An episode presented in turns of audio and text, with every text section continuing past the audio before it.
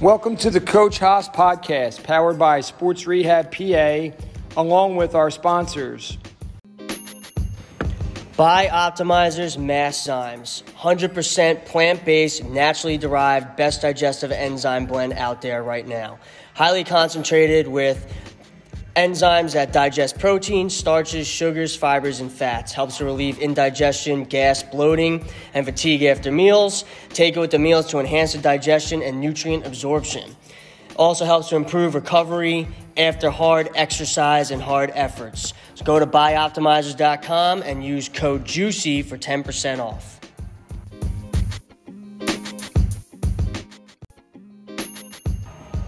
Kaler Core Training Systems. The Kaler Core column training is the next step in the evolution of strength development, preventing training injuries, and elevating core fitness to maximize athletic performance. The column core is used to help remap the central motor patterns for functional movements to ensure that the movement quality is efficient before loads and demands. Helps to increase strength, flexibility, and speed by 16%, reduces training injuries by 75%, works quickly in six short weeks, helps to strengthen the core in the back. Used with multiple Olympic level athletes, NCAA athletes, as well as pro athletes in the NFL and other sports. Visit KalerCore.com to find out more about the training systems. Also, check out Fit Life and Sports Rehab, Ivy Rehab, for understanding the systems as well in this facility.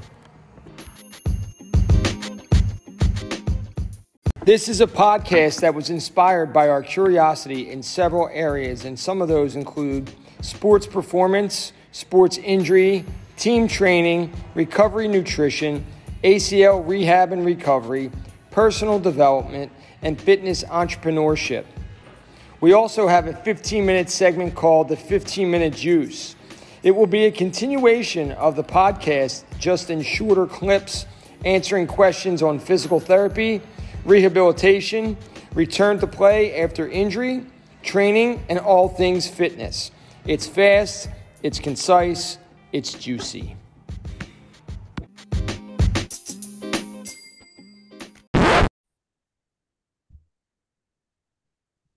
Okay, welcome to the Coach Hos podcast. And uh, today we have on uh, Robert Andrews of the Institute of Sports Performance. Um, Robert is the founder and director of the Institute of Sports Performance. He's been in private practice as a mental training consultant and licensed therapist for 28 years. He's worked with Olympians, Olympic hopefuls in the last four Summer Olympic Games. Uh, he's helped produce numerous Olympic gold, silver, and bronze medalists and world champions. And he's also worked with Olympic athletes from nine different countries and 13 sports, including men's and women's gymnastics, trampoline, swimming, diving, you name it. Um, Mike, again, another great find. Uh, we were just talking, you know, off the camera there about what great work you do, you know, not only on the pages and, and, and spotting people, but even on other podcasts that you listen to. You, have been brave enough to get out there, you know, on Instagram or LinkedIn and and get these people to come on. So, uh, I, Robert, we really appreciate your time. Mm. This is going to be a really interesting conversation. Uh, this is something that you and I, again, were talking about before Mike jumped on that the mental aspect of the coming back from a, an injury, in particular the ACL, because that's you know what we see most of, which the MPFL is probably you know in, in, in a close second right now. Mm-hmm. It seems like we're getting a lot of those as well, but regardless of the injury, it's the mental piece that we keep talking about that that these athletes you know, are not, you know, maybe they're a little hesitant about coming back to do these things. But before we get into all that, I want you to kind of give us a little bit more background in, in how you got to where you are and, you know, what you actually do. Well, where do I start with that? mm-hmm. First of all, I'm so grateful for this experience. It almost gives me happy tears because I, I have so much passion about this, and um, I can already tell I'm talking to like-minded others, and uh, when I meet people like you, I just I get stoked. So I'm I'm I'm really excited. So where did it all start? We kind of have a similar story. When I was in high school, I was covering a kickoff and a guy hit me at my knee, which is now nowadays it's an illegal block. I tore three ligaments, the medial meniscus, ruptured the fluid capsule, strained the patellar tendon, uh, had surgery. Uh, I had moved from defensive back to defensive end, and that was my position. I was on fire. I was on a state ranked team. Uh, I was getting more and more playing time, moving into the starting lineup. We were heading into the playoffs, and I went down. And so I went from here to here in an instant. And I think that's one of the things that makes ACL so devastating is you're going after a 50-50 ball or cutting on a route or something, and all of a sudden you're you're you're laying on the field holding your knee, screaming or yelling or whatever that is. So it's it's such a traumatic shift on so many levels. So I had surgery. They put me in a cast for six weeks back in those days and immobilized my leg. And I remember when they cut the cast off, they lifted it off and I looked at my leg and it was this big around. And I just kind of got lightheaded and just fell back on the table. It was so traumatic. And so I started the, you know, five pounds lifting two and a half pounds, maybe just lifting my quad. Back then, they didn't fire your quad and have all these machines. And it was a, I had a sawhorse with pipes and weights because one of my friend's older brothers had torn his ACL. this is back in the 70s, man. This was the dark ages of knee yeah. surgery. so I'm on a sawhorse in front of my TV. You know, I went from two and a half pounds to five to 10 to 25. And at some point, I was lifting 125 pounds with my knee but that's all they did. They didn't measure range of motion or abductors, adductors, hamstrings, none of that. Just get your quad strong. And so I went yeah. out and played. I came back the next year. We won the state championship in football. I was played basketball. I was a four sport athlete in track and field, but I was terrified of getting hurt again. But I did a really good job of hiding it. Mm. And because of that protective mode, I separated this shoulder. I went up to dunk a basketball and came down and tore the meniscus in my left knee. I kept having all these other injuries because I was in my brain was in hyperprotective mode. So I tried playing college football, separated the shoulder again, and then I hung it up. And I did oil and gas for a while. I did investment banking because you know my dad raised me to make money, you know, but I didn't have any passion about that. So I took a one year sabbatical, uh, nine months, almost a year of self discovery. And I came out on the other side of that. And I went back to graduate school and got a master's degree in psychology, did traditional psychotherapy for 10 years. But I did a lot of work with trauma and I did dynamic imagery and EMDR training, which are two protocols I use to treat injuries. And after about 10 years, I was getting kind of bored with it. You know, I just wasn't real excited about the cases. And I was at lunch one day with my wife and I just started crying. And she goes, What is it? And I said, I know what I'm supposed to do next. And she says, What? And I said, I'm supposed to take all my experience, research, training, these protocols in trauma, and I'm supposed to help injured athletes overcome the psychological impact of their injuries. And she said, Where did that come from? And I said, It's, huh. a, it's a God thing or something.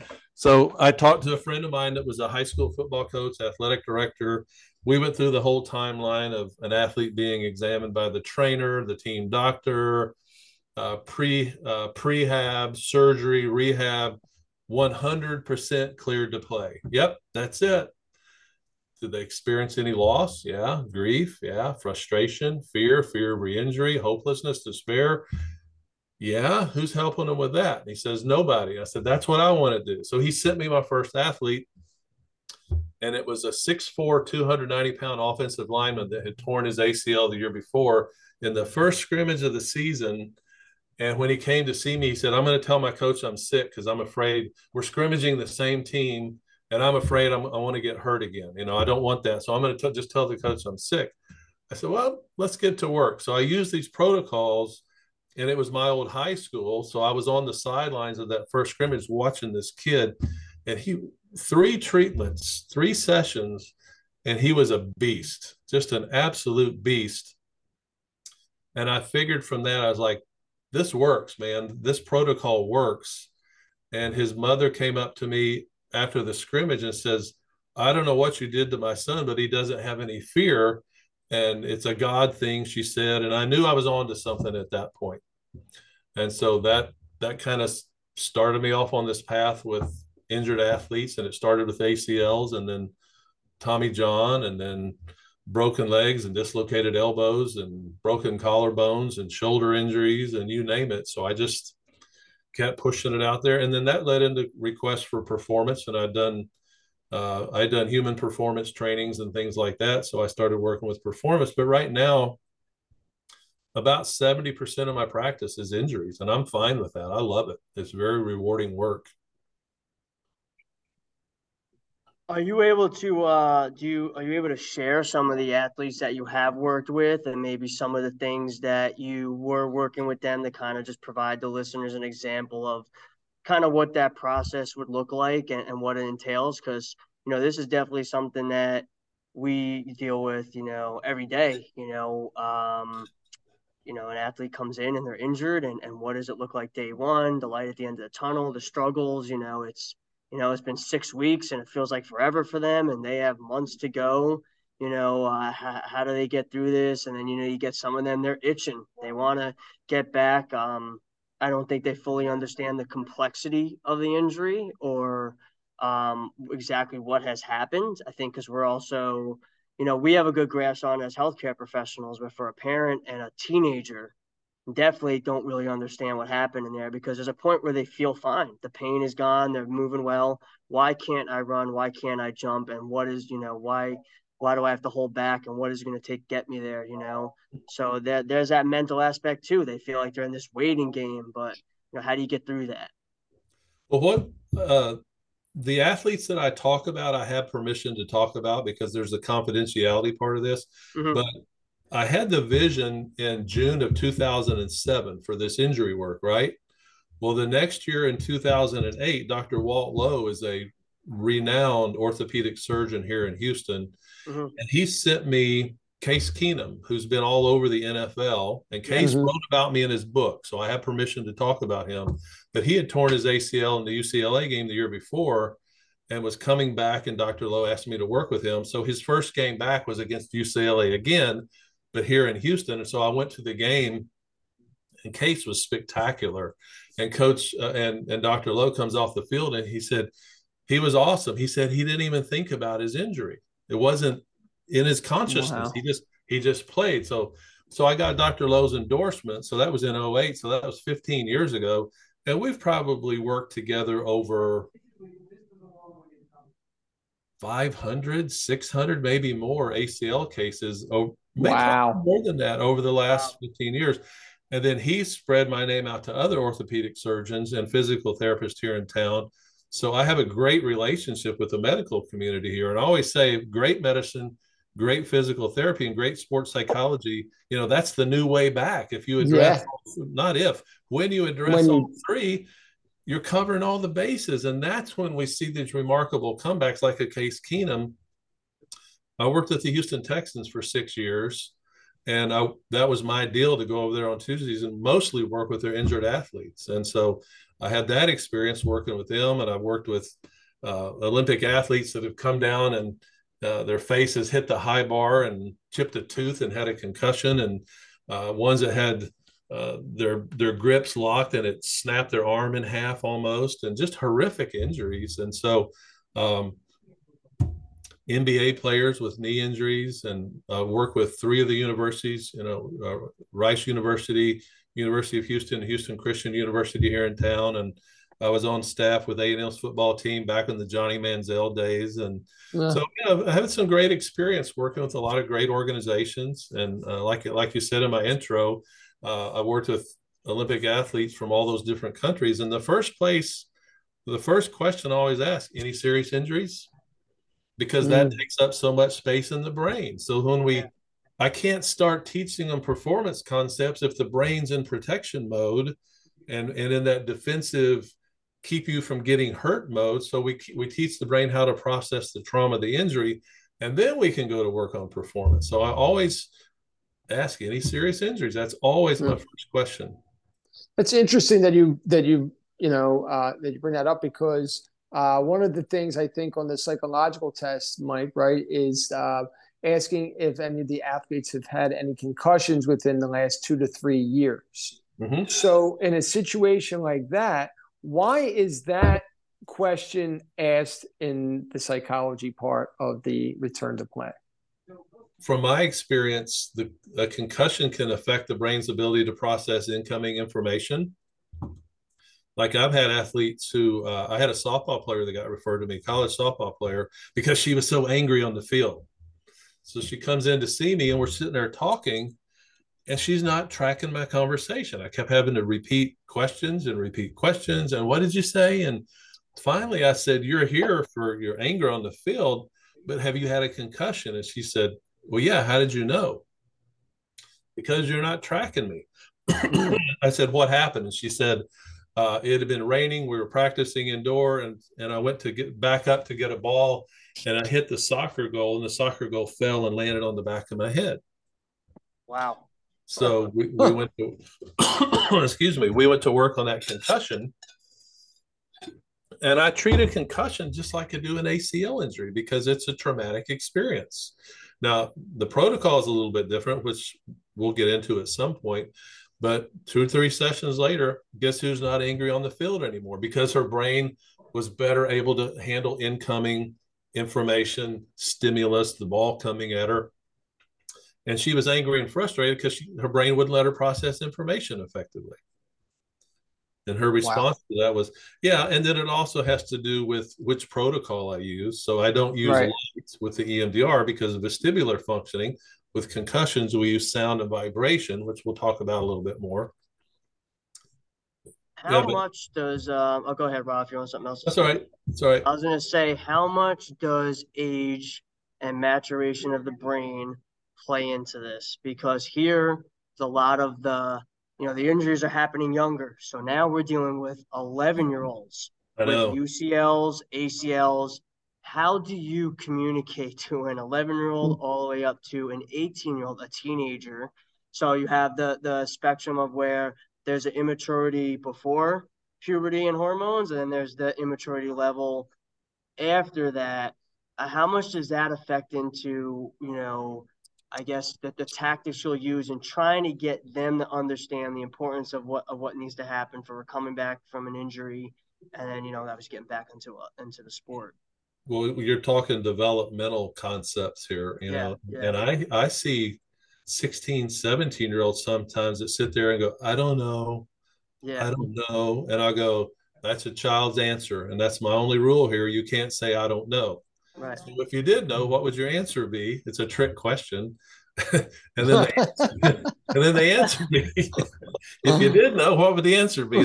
that's me. a that's a great one. I, I wish I would have used that in, in my parenting time. now they're older and they probably use that on me. So, but there's you have to change your language with the little ones. You know, I'm not going to mm-hmm. talk about vestibular functioning and the limbic system and and you know the the hippocampus. You know, I'll just I'll I'll, I'll kind of bring it down to a level of well, here's what your brain's trying to do but what's really fascinating with the EMDR protocols is during the pandemic, I learned a lot of different protocols because I was doing all Zoom sessions and I needed to be able to be effective with Zoom sessions because I couldn't do live EMDR sessions. And so, uh, me and one of my colleagues who's really good with mental blocks, Michael, is amazing with mental blocks with gymnasts and cheerleaders who can't do backward skills and things like that and he did a training where they had for the young ones they had them draw a picture of the worst part of their experience. And with acls about 95% of the time it's the pop right?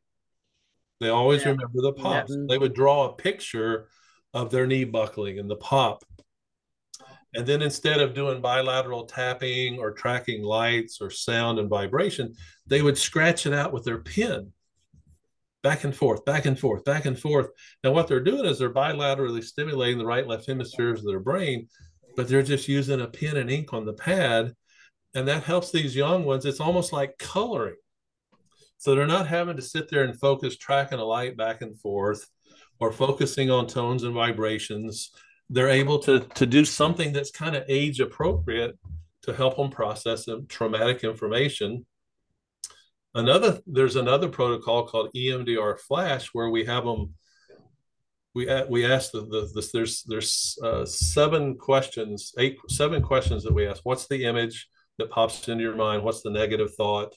Uh, how, what's the emotion around it? Where do you feel it in your body? How upsetting is it? There's all these questions we ask, and then we have them set that information off to the side, and then we do bilateral tapping, and or tapping on the tops of their thighs back and forth And then we have them talk about something that brings them a lot of joy and happiness in their life. Like I talked to a guy this morning, and his was Christmas time when the family gets all together. And so we're having them tap and talk about Christmas and his family being together and his mother cooking dinner and his cousins coming over. And every time he reaches an emotional peak, we have them blink their eyes. And what we're doing is we're bilaterally stimulating the right and left sides of the brain. And then the, the blinking helps the brain, the limbic system in the brain process information very quickly. So we'll talk about Christmas for five, eight minutes, have them blink about eight or 10 different times. And I'll say, now go back and look over at the image of the pop. And they go, you'll see them look for it. They'll have to look for it because when the brain processes the information associated with the image, it doesn't need the image anymore. So it just sends the image away to a different part of the brain. Uh, so wow. I, I say all this because because with the young ones, we don't want they can't handle going back through those memories of the trauma. So we have different protocols, scratching, EMDR flash where they can they can process the trauma without getting all re-traumatized or upset by that. Robert, what does EMDR stand for again? Eye movement desensitization and reprogramming. It's a protocol I used almost I learned almost 29 years ago. You want to hear something crazy? The second training I did for that, they said, okay, the first training they said work on something that's about a five on a scale from zero to 10. The second training, we cranked it up a bit. This was 22 years after I hurt my knee, right? And so I said, I want to work on my knee injury. 22 years later, I did EMDR on my knee injury, and I was absolutely shocked by how much sadness and grief and anxiety I still carried 22 years later. Wow. 22 years later. Isn't Man, that crazy? That is. How does somebody from another state how do you work? I mean obviously you had to figure that out in, in covid. So how does somebody how do you work with them? Do you find that that it's still um, obviously successful when they're when they're not actually in front of you? And i have to do you know for instance me and you like th- th- you find that that works? Absolutely. I had a guy in norway found me on the internet and he had slipped and fallen and uh, we did remote EMDR, and he was crying, going, "Oh my God, I feel so much relief. I feel so much better." And yeah, I worked with athletes in Australia and Canada, wow. Colombia, you know, all over. Do you that, find that any athletes maybe um you know you have like an athlete that has like a chip on their shoulder, so maybe a previous injury was like a you know what line will you find or figure out with your athletes whether it's motivating to them and it's it's obviously stimulating their their progression towards getting back or it's it's actually toxic? And i know that might sound like common sense or certain things. Well you know they're doing really well and the motivation is they want to get back but sometimes there's that initial it's like you know striking a match at it, it, you know it it it lights up really fierce at first and then it starts to fade down will you see that with athletes? And like how do you determine that? Is you know again is it is the injury a motivating thing for them or is it just underlying toxicity that's going to slowly eat them away? When you say toxicity what do you mean? Like you know that is something that is almost just a negative thing working towards them that maybe some of that that like uh the extra work or the or their or their rationale for doing certain training regimens or or certain things is because of they want to prove a point or something and it's not it's almost detrimental towards their overall performance or development as an athlete where they're using that as a motivating factor instead of maybe you know just kind of being more like trusting the process of a training program like doing extra or or or trying to do maybe some um, more risky type behavior or something because they want to prove a point to get back after an injury I don't see that very often because I usually work with really good physical therapists. They're able to tampen that down before mm-hmm. I see them. Okay. Uh, I do see some that are. Um, I had a thought around that. Let me see if I can circle back to it. So, um, it wasn't the toxicity part of it, and and I don't see the doing too much. It's more. I would say what I see more is the hopelessness and despair Mm. And especially when we're talking about the second ACL or they tear the other one, which I'm seeing a lot of. Oh yeah. Oh, and yeah. I don't think it's I don't think it's twice as devastating. I think it's more like five, six, seven, eight times as devastating because they. I know what and you're going to say. Go ahead. Yeah, and that's my point. Is like, why are we rushing? I mean, it's continuous. All three well, we know why, Joe. We know why we're rushing back. We know that. Right. You know, right. why? Help me out here. Why? Well, uh, so I mean, I'll scholarships. You guys could chime in, but it's yeah, this is this is the thing that there's probably going to be a lot of people don't want to hear, but it's it's the push with the specialization and, and the organized sport. It's the push to be involved starting at five years old because you're going to start at five and you're going to groom yourself for a scholarship or mm. you know these clubs and these teams put pressure on them if you don't attend you're not going to have a spot you're not going to get playing time and these parents are paying a lot of money for these clubs and they don't want their kid to ride the bench so they got to go to the tournaments go to the practice go and travel for a whole weekend away at a tournament and then these coaches have the audacity to say come back on sunday and show up at practice.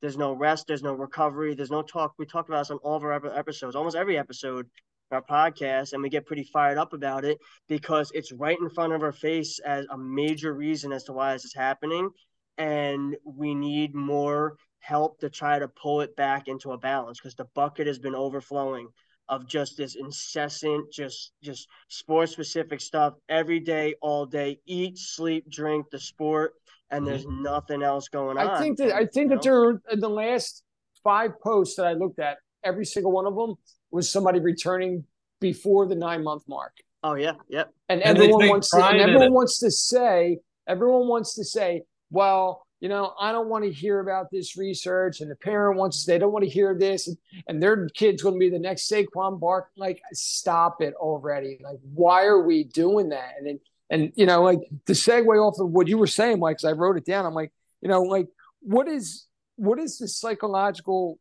Uh, maybe maybe I'm using the wrong word there, but getting back with your team versus training to get back with your team. Like, how many times do we have to battle with these kids and say, that's great that you want to be at the practice with your team, but you standing there or being the neutral person or chasing the ball doesn't help you. You need to be in the weight room, you need to be training. And so yeah. that communication with the coach and him understanding mm-hmm. and not putting the pressure on her or him to be at the practice and understand that that he or she is at training so that they can get back to practice, right? So my son played high school and college baseball, and he would play all summer. And then there's the fall season, inter squads, and they'd scrimmage other schools and all that. And then he'd play the spring season. He was a pitcher. So he developed some arm and shoulder problems in college because he was he was a middle reliever. And they'd always warm him up and then sit him down, warm him up and then sit him down, warm him up. Like he was throwing a third of a game just in warm ups, but he never got into the games. You know, my daughter played high school and club volleyball, you know, play in the spring, play in the summer, play in the fall, year round.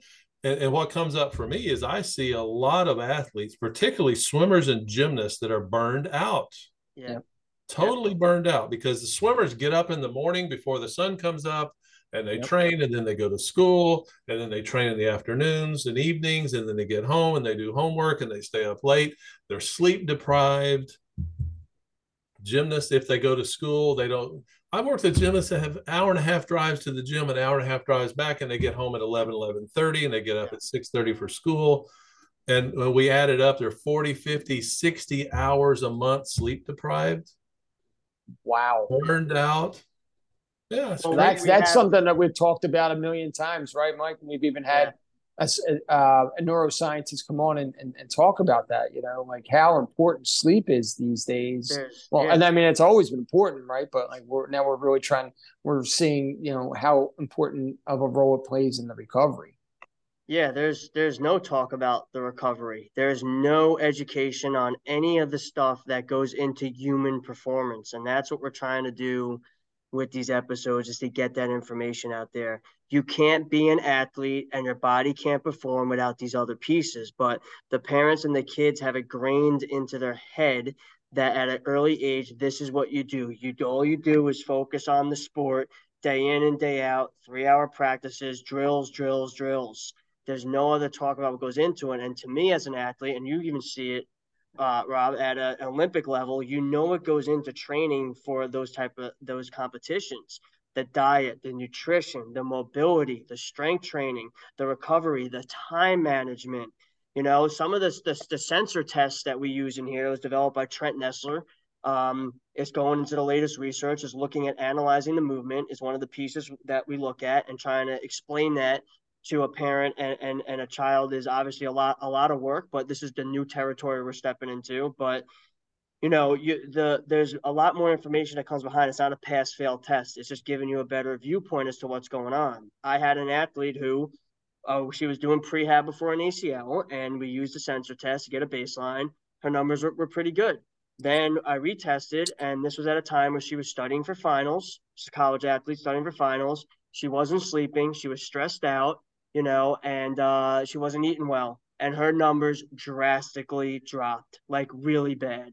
And I said, this is an indicator as to what will happen. If what if you had a tournament that weekend and you went into a game with these numbers? All right, you're at a high risk based on this movement as to what your body is telling you right now. And that's the power of the technology we have with some of these wearables and some more insight as to what is going on with our body. That's telling me that you have to understand that discipline and that maturity as an athlete to know I have a tournament this week this is not the week to be staying up late, watching a TV show, catching up with friends, doing whatever. You have to communicate that. And then as a, as a younger child, a parent would have to communicate that and be like, you know what? Now's not the time where you're staying up late on TikTok or doing stuff with your friends. You have a tournament this week. You're getting your homework done. We're getting this done. We're getting to sleep.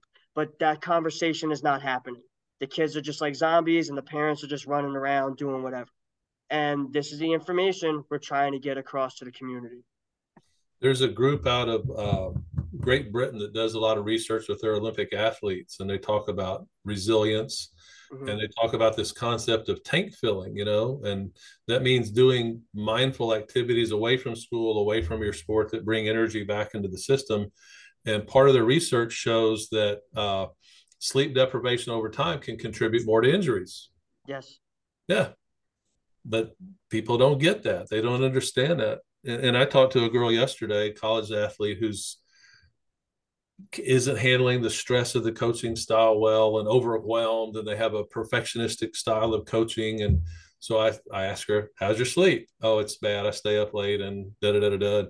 How are you on your schoolwork? Well, I'm behind. I kind of let it drag. And I said, Your mind's not focused on your sport. Your mind's deprived of sleep you're trying to play this difficult sport and your mind's worried about the project that you have due in two days and the exam that you're not prepared for and the group study project that you haven't done your part for and she's like you're right you're right so there's the personal responsibility factor in here which in my practice we we we hammer these these kids and, and athletes about personal responsibility buy-in. And, and to circle back to, to difficult i've i've had athletes come in and in my office and sit down and they're i don't know. I don't want to be here. And they're disrespectful and i'll go after 10 or 15 minutes of that i've said go get your mom and dad and, and then bring them in. We're not going to do this. They're not ready mm-hmm. And i've i've canned them and sent yeah. them out because they're they're disrespectful they're they're they're disruptive and a big part of it is i don't think they want to go into that cave and see what's in there around that ACL injury or that broken arm. Now, there have been instances where a year later they come back and they're a different kid. They're ready to work. Mm-hmm. They needed that accountability to say, you're not going to come in here and disrespect me like that. Either right. buy in or we're not going to do this. Right. Now, right. are there things that, you know, because we, you know, the way a lot of therapy clinics run, unfortunately, we don't have as much time to dive into that. We get a little bit, you have your conversation with, with your patient, you see how they're kind of handling exercises, conversations. You know, we do our, our hands on with them. Usually have a lot of time to kind of connect with the patient when I'm working one on one with them there.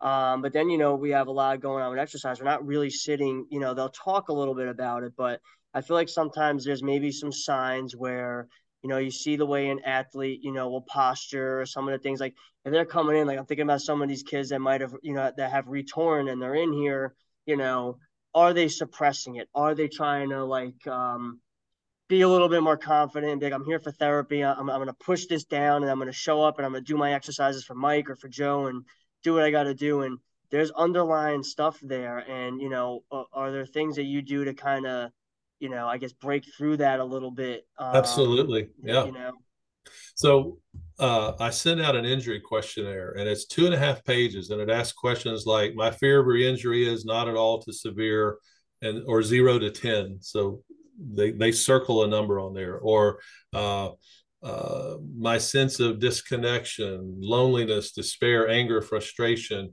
Uh, I have intrusive images. I have intrusive thoughts, and so they answer all these questions, and that's meant to start stirring up their limbic system, and it also helps me track their progress and sometimes I'll get not at all, not at all, not at all, all the way down. I'll go, yeah, right. You tore your ACL, mm-hmm. you got all not at alls. So I just take that in as information, right? So then I say, okay, so I teach them about brain functioning and about holographic imaging and holographic Im- Im- imprints and how the limbic system has a camera system in there that takes pictures of the worst part. And I go, when you think about the worst part of your injury, what images pop into your mind? The pop, I'm laying on the sidelines holding my knee. My teammates are gathering around me. I see their faces. My parents' faces crying. Uh, the doctor telling me I tore my ACL and I need surgery. Sitting on the sidelines watching. They're all typical images. And then I ask them those six or seven questions about each of the, the, the each of those images. And then at the bottom, I say, okay, on a scale from zero to 10, how upsetting is this to you? With ACLs, they're always eight, nines, and 10s. Mm-hmm. Zero means not upsetting at all. 10 is as upsetting as you can imagine. But yet they told me on their intake form they were all zeros and not at alls. Mm. So we drill down a little bit deeper. The image is the gateway into the limbic system in the brain. And we then we go in there with the flashlight and look around. And that's when we get the eight, nines, and tens. And that tells me exactly what I need to do to help them. And, and for you parents, ask your kid when you think about the worst part of it, they'll come up with two or three images that will probably be one of those I just told you about. The pop laying on the on the ground holding my knee uh, finding out I needed surgery being at home in my on the couch or my bed in, in pain uh, sitting on the sidelines watching. They're always the same in- images with ACL injuries uh, you know what and I'll say this and I don't know if I'm, I'm doing it the right way and maybe it may come off as fear mongering to them but I've explained that very similar to a lot of the parents as they get into that 9, 10, 11 month mark and they're chomping at the bit. And I just say to them simply, there's no need to rush. Just think about your first four weeks. The first four weeks always depending on somebody else. I mean, probably maybe to get to the bathroom. You know, you're certainly not driving.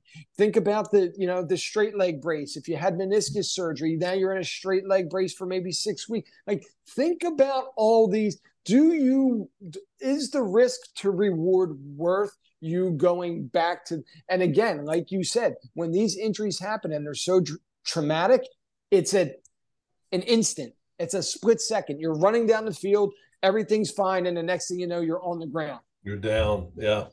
And it's like, do you? It doesn't mean it can't happen again, but I think that we've we've proven that the further you get from the injury, your chancing your chances of it happening again are less. Mm-hmm. You know, and, and not again, it, it does happen at later stage, but the chances of it happening are less and I, when I have those kind of impatient ones, you know, I'll say, "Hey, what's the one character trait you need to develop so you don't suffer through this process?" And they, I have a real nice view. They always look out the window and they go, "Patience." They go, "Yes, mm-hmm. you have to develop patience." Oh, I'm not very good at that. well, well, then you, well, you this is the perfect time to start. Yeah. You need to learn how to be. Well, I had knee replacement surgery. November will be 12 years ago and I had a I was on a walker for six weeks because of the the implanted knee that they put in there. I couldn't put any weight on for six weeks because they basically cemented it back into my femur, my tibia, and my fibula. But so I had a PT come to the house, and I would sit on the couch and hold my leg up for five seconds and then drop it. And hold it up for five seconds, and then she'd leave, and I'd pass out on the couch. I was so exhausted and then we moved to the kitchen where I could lift my leg up, you know, holding onto the island and the sink. Man, she would leave and I would sleep for two hours and I'm just firing my quad and lifting my leg. Yeah. But I remember at that six month mark, I got back on my bike and I went down my driveway and took a left and I started crying because I was back on my bike again, you know. Yeah. But it yeah. took firing my quad. That's all I could do initially and little i couldn't even get around on the bike. I'd have to do this and push and come back. And you know the the stationary bike at the at the pt's clinic i couldn't make a full range of motion on that i just have to do this. And then you know it's just little little steps that required patience. Yeah. you know and, and uh, to, as you're, you're saying that i'm thinking of the reason why i get when when they get to the typically around that 23 to 27 month or week mark, I like to introduce a ball.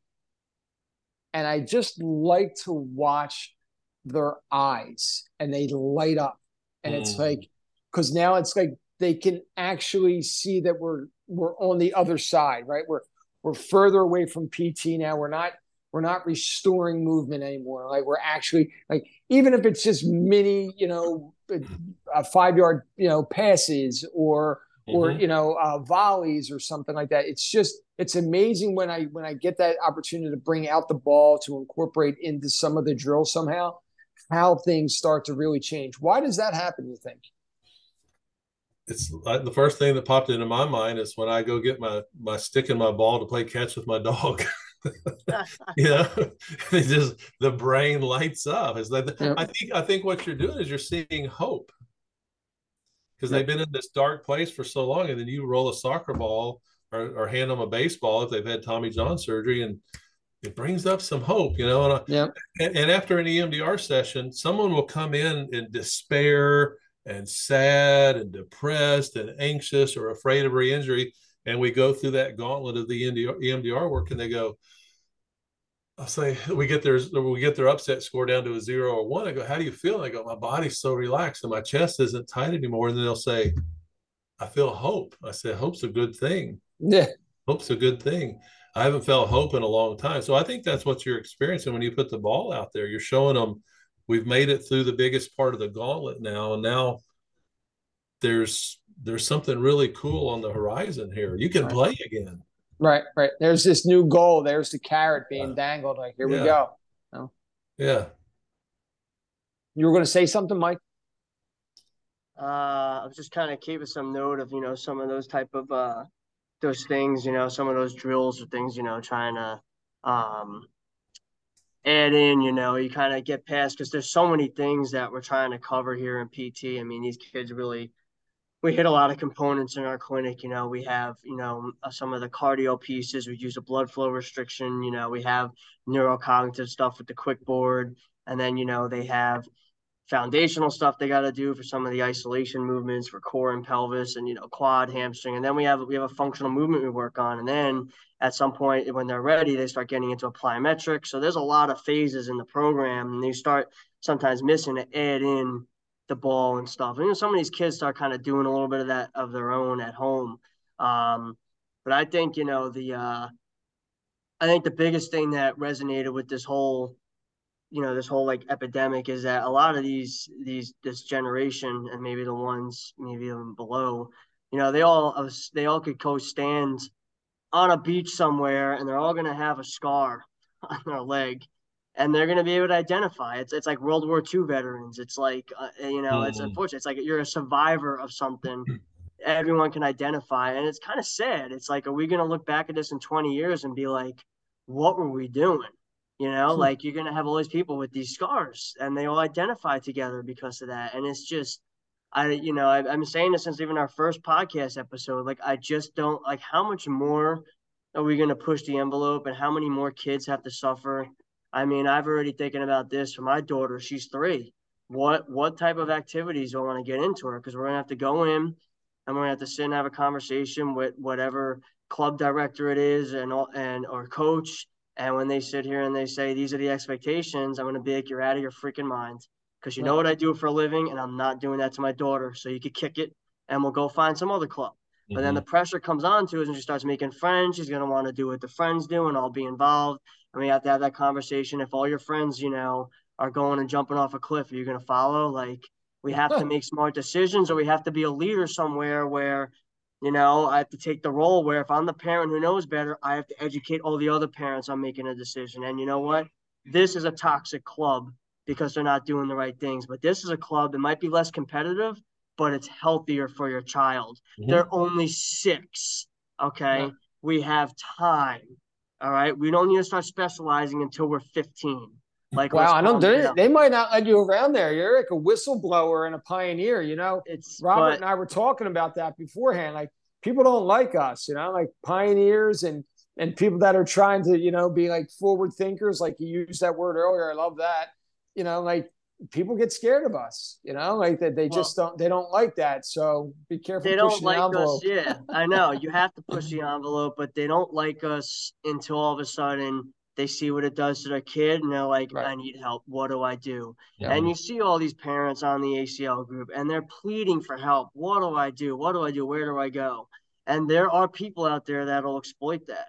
There's physical therapists that exploit that. There's coaches. I mean, there's some PT out there charging five hundred dollars for stim because he said Saquon Barkley used it. I mean, come on, give me a break. You know, like, and people don't know any better. You know. You know, I had a a D1 softball commit. This was quite a few years ago, but uh, it was in the fall, her fall season. She was a pitcher. And on those club weekends, they're playing like four or five games a day and she's the pitcher, right? And she's talking about how tired she is and da da da. da. So I said, get out your phone. She gets out her phone. I said, when's homecoming? Let's say it was October 21st, right? I'm just making up a date. She goes, I said, mark out that whole weekend. I said, you have a boyfriend, right? Yeah, you're going to homecoming. Well, I can't do that. My coach won't. Text him right now. Text him right now and tell him you're not going to be available that weekend. Well, he's going to get mad. I said, so you need a break. You're burned out. Yep. So she texted yep. him, said, I'm out that weekend. Text your boyfriend, tell him you can go to homecoming. She did that. She comes back that week after home. Oh my gosh, thank you so much. Hmm. We had so much fun and we hang out with our friends and we had this cool dinner and we got together for yep. pictures. And she was just so grateful because nobody just drew the line and said, stop. Yep, exactly. Go be a kid. Go, go create some kid. balance, some balance in your life that was my son, my younger son's famous line. I just want to be a kid. I mean, he was one of the top goal scorers on his team. So, of course, as soon as the fall season ended and they went indoors, they needed their goal scorer. And he was like, Dad, I don't even want you to bring up the word soccer. I want to go play basketball. And and and like these coaches, I said, listen, he just wants to be a kid. Like I don't, you know, and and you know what? I'm so glad that I that I let him do it his way and you know guided him obviously. And if it was started to go the other way i probably would have steered him and said hey listen maybe you should, maybe you should take a break. But he was smart enough to realize that and just wanted to be a kid. And it's it's amazing because we're trying to make these kids professional athletes at 8 9 10 18 years old. I mean they're they're not yet you know some of them are but listen at 18 and they haven't knocked on your door yet, chances are like you might just make a D3 team and that's fine. Like you're going for education, you're going for other things. Like there's other things outside of the scholarship that that we're, you know, that we should be shooting for. Mm-hmm. But before we get too far off topic, I did want to kind of circle back around and and and ask about some of the protocols and and and you know how you do that. I, I guess we kind of covered that somewhat, but was there anything that you felt like you wanted to add to like what you do as far as your protocols um just say acl you know athlete coming well, in? what what we're doing is we're doing an assessment to see the limbic system what's going on there because that's part of the brain that's about survival. It there's a part of the brain called the amygdala that scans the environment all day long assessing threats. That's its job.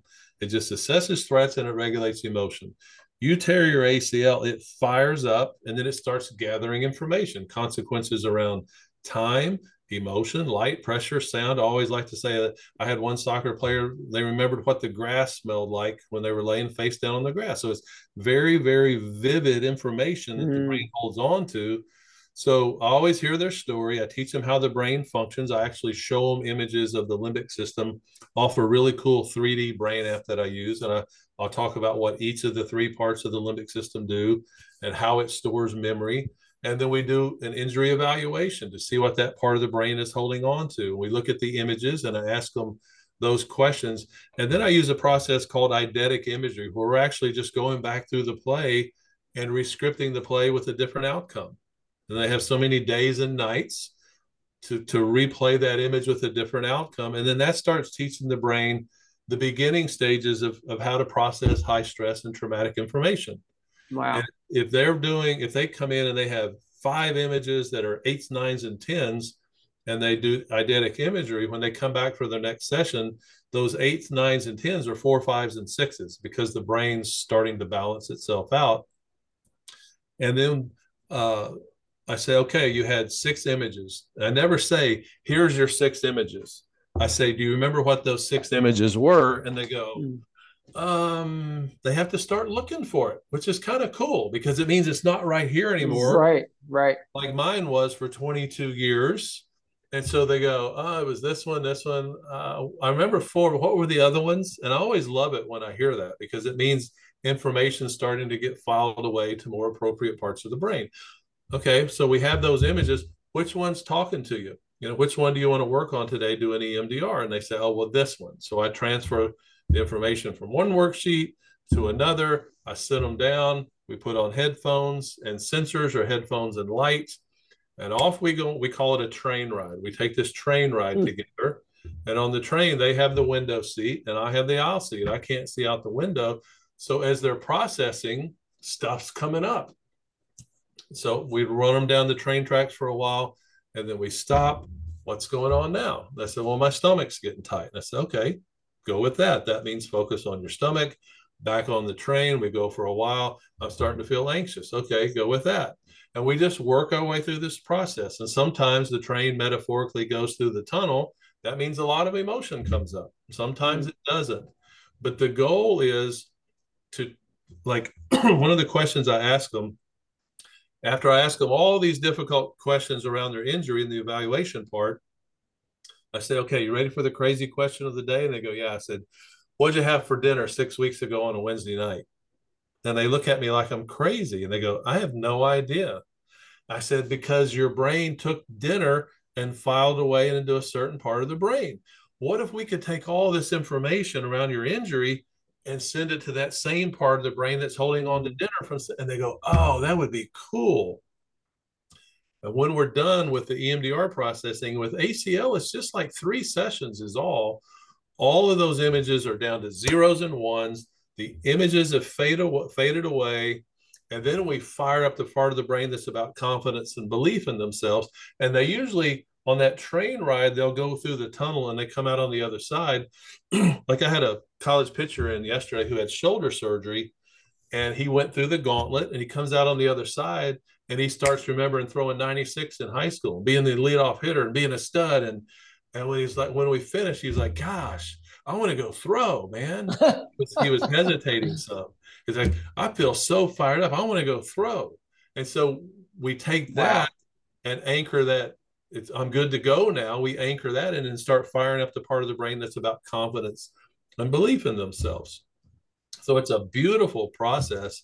And from my end, it's the most rewarding work I do to see someone come in here, their head down, they're anxious, they're depressed, they're disconnected, they're afraid, whatever it is.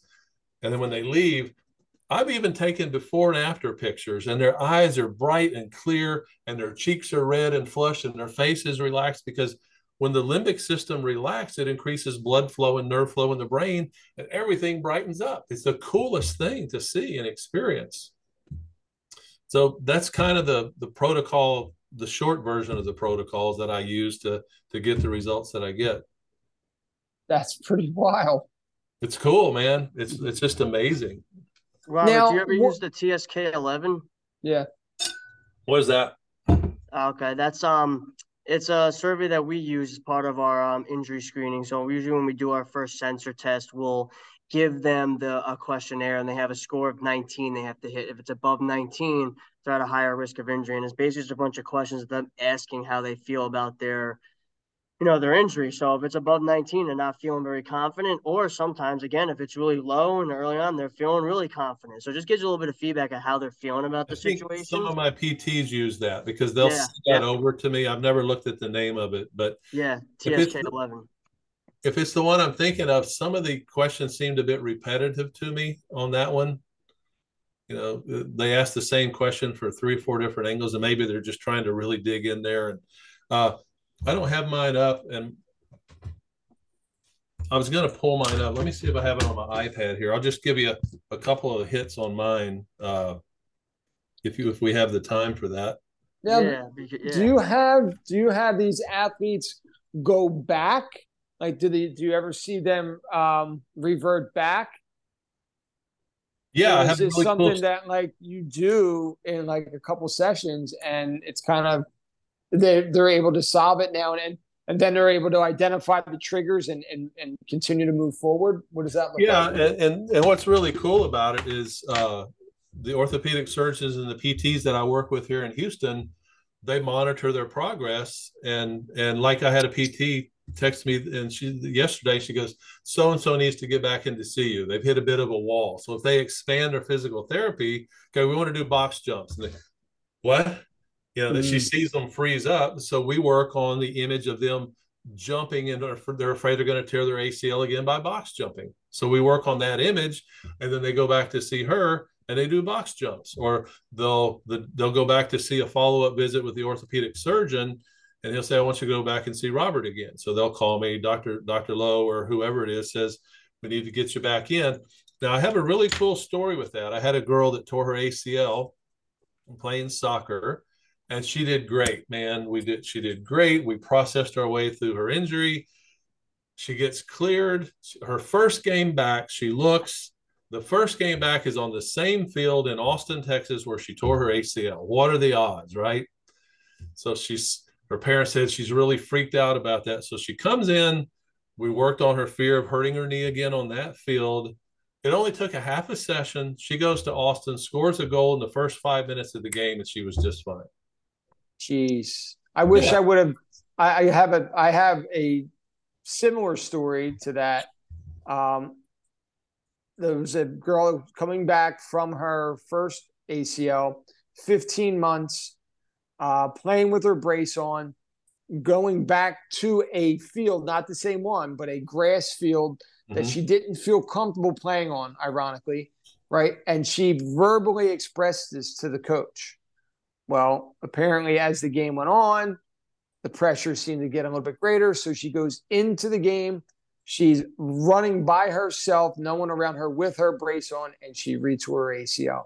Why would that happen? because I think it's because her brain was focused more on protecting her from getting hurt again than it was playing soccer. Because she already had verbalized it.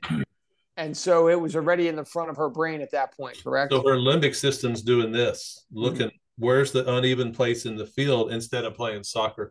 Mm. I was at a there's a guy here, uh, he owns a, a physical training place for athletes and he sends us a lot of athletes and years ago i was over there and he had two scales and he had someone that had torn their acl right and i was explaining to him what i did with injuries i said well let's do a little test here so we got this kid to stand on one foot on one scale and one foot on the other right right by each other okay now close your eyes and tell me when you're balanced and i said okay and then we had them look down let's say they weighed 200 pounds right mm-hmm they had 105 pounds on the leg that they hadn't injured and 95 pounds on the leg that they had injured, and they thought they were balanced. So, what does that say?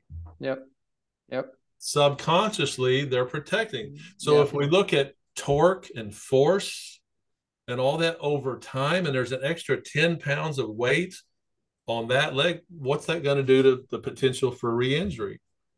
And That's so this ties analogy. in greatly into what Joe and I reinforce. And this is something I would highlight to all the parents and coaches and hopefully listening to this. When the kid is saying at six months they are well, they feel like they're ready to go and they want to go back, this is why.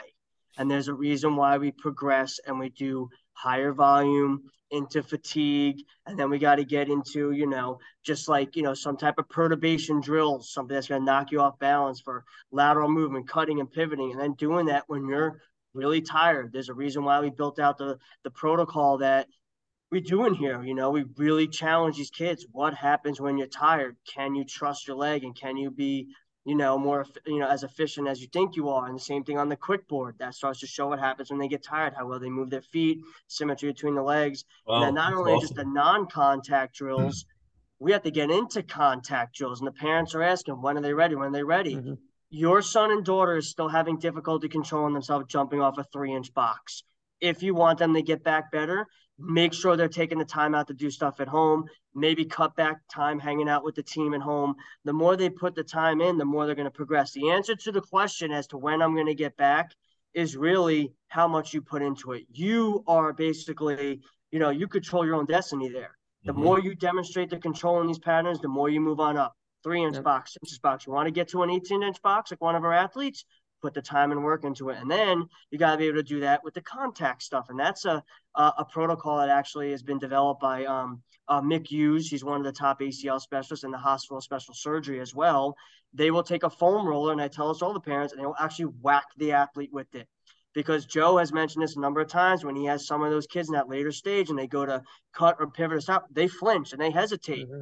If another kid sees that on the field, especially the way some of these females play, or they see that at a showcase, there's those parents out there they're going to pull the daughter aside and say, She's wincing, take her out. Because that's a spot for money and a scholarship. And that's just a sick landscape we're navigating. So I know. I know. and it's the same thing in the NFL, it's the same thing in pro soccer, it's all over.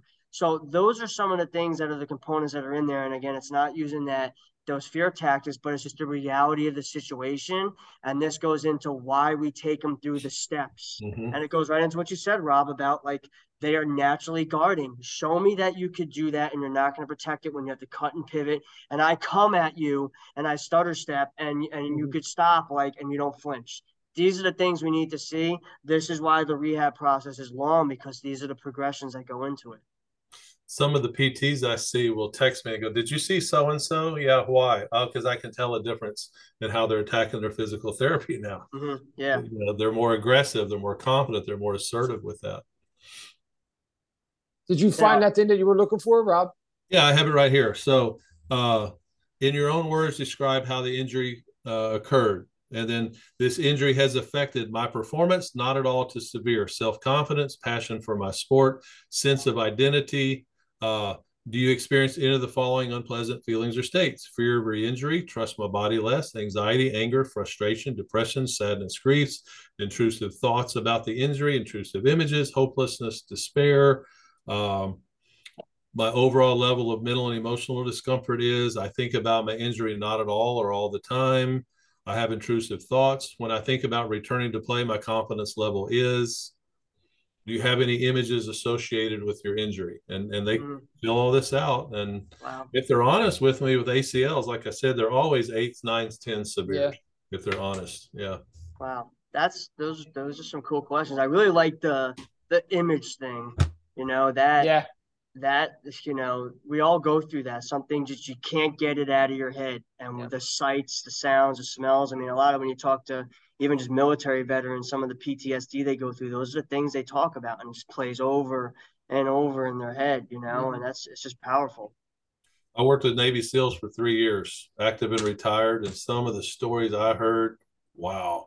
Yeah, but EMDR helped them and it helped them rebalance their brains. Mm-hmm. And a mm-hmm. lot of them, some of them had 20, 25 concussions and all. And, you know, I had some of them say, you, you helped save my brain in a sense because the protocols with sound and vibration does something special to the brain with concussions and CTE and and brain injuries like that. It's just it's remarkable work, and unfortunately, that relationship ended for some of what you and I were talking about earlier about uh, people's egos and things like that. But yeah, uh, sometimes when you move a little bit faster than uh, the organization wants, you know, like you just you ruffle feathers and Mm-hmm. They go, oh, yo, easy, buddy.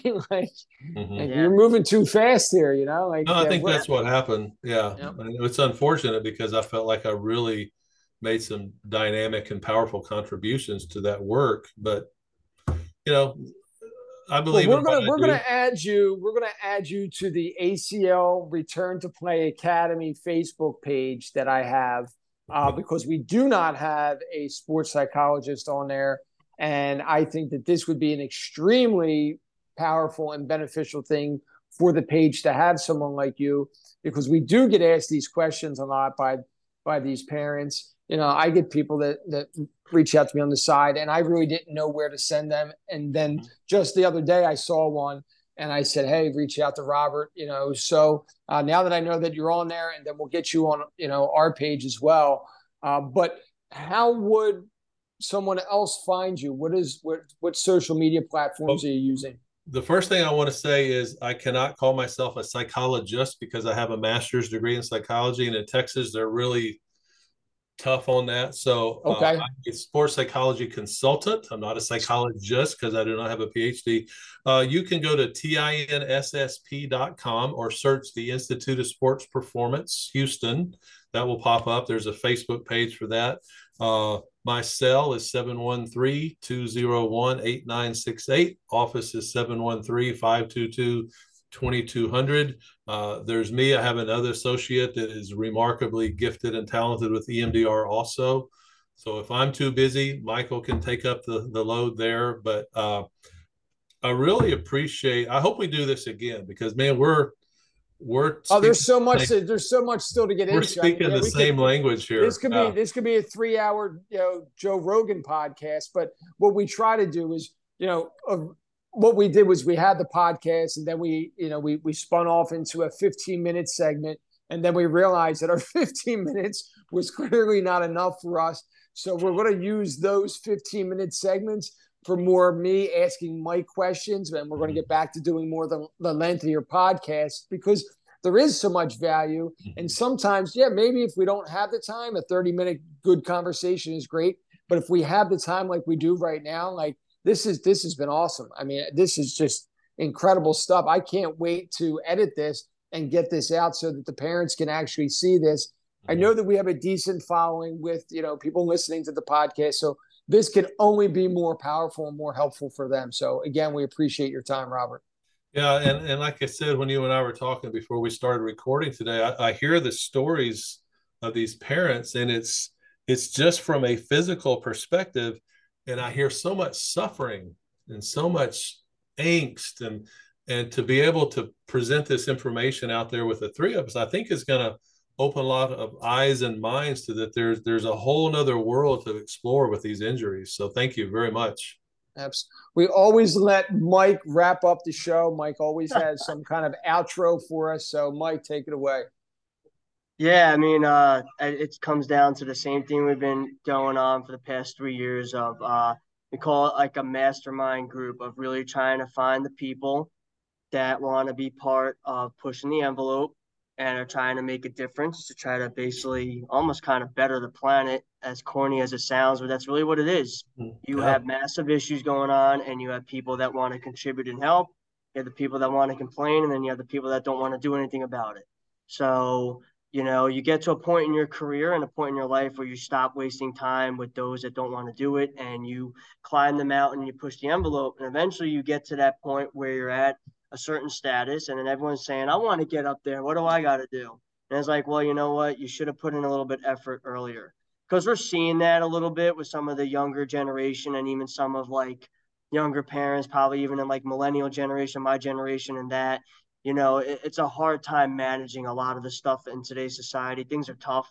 People need direction, and we live in an age of information, but where's the right information? Because with social media and freedom of speech, anybody could say anything, anybody could write anything.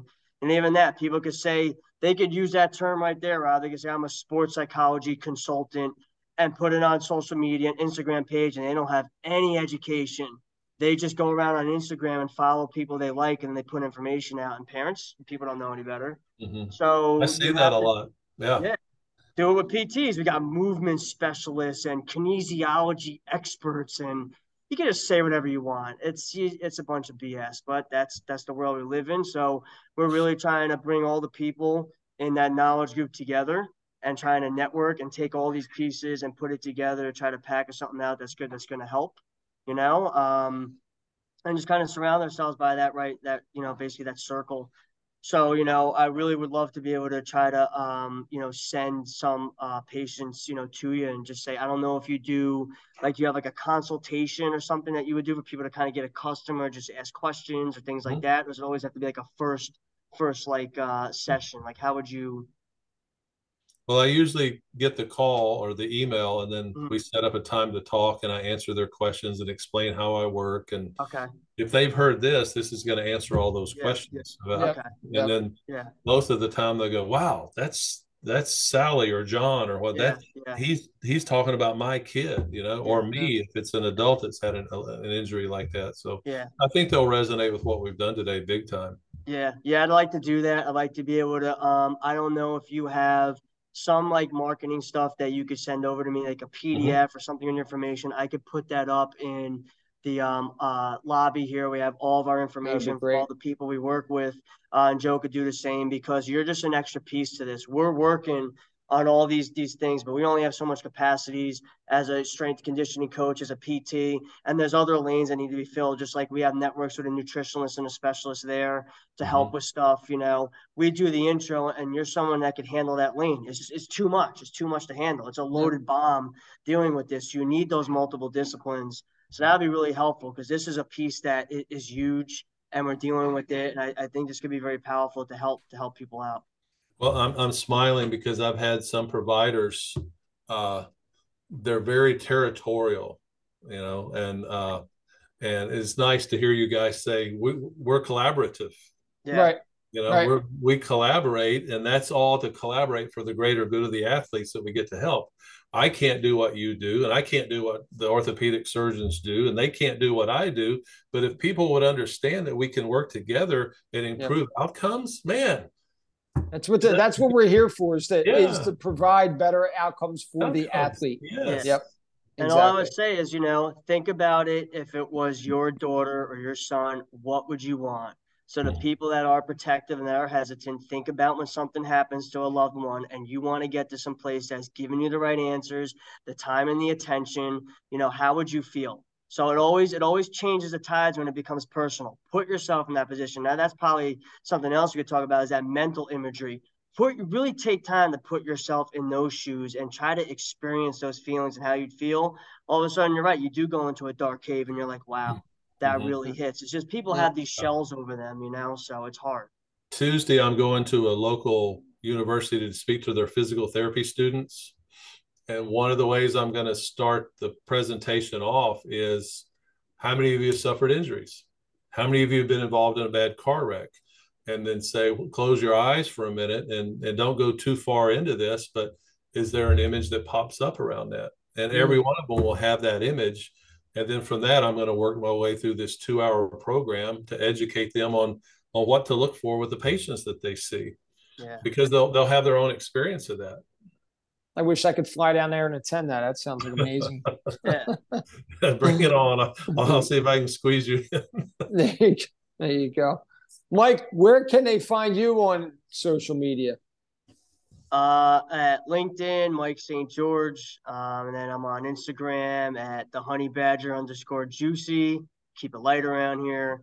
And then I'm on Facebook too. You'll find me in that ACL uh, return to uh, sport the academy. Well, Joe just changed the name, so it's the ACL ACL Yeah. Return to Play Academy. Return to Play Academy, and then we Yeah. have the Parents of ACL Facebook group are in there, Mhm. uh, and those are really like the three major networks. Wow, that's cool. Yeah. You can find me at Coach underscore Hos on Instagram, Joe Hos on LinkedIn. Uh, we'll also add in the other Instagram page that we just started. It's the ACL R2P Academy. Um, and so I'm trying to think. Oh, and obviously Facebook at Coach Hos, and then the Facebook group page, the ACL Return to Play Academy uh, all places you can find us. Uh, if you don't see me posting, you're not looking hard enough because I am on every platform constantly. YouTube, you name it. And uh, as soon as we get off here, I'll start the editing process to get this out for early next week. Again, Robert, thanks again for all your time. And uh, we will be in touch shortly. Yeah. Guys, have a great weekend. much. All righty. All right, guys. Talk later.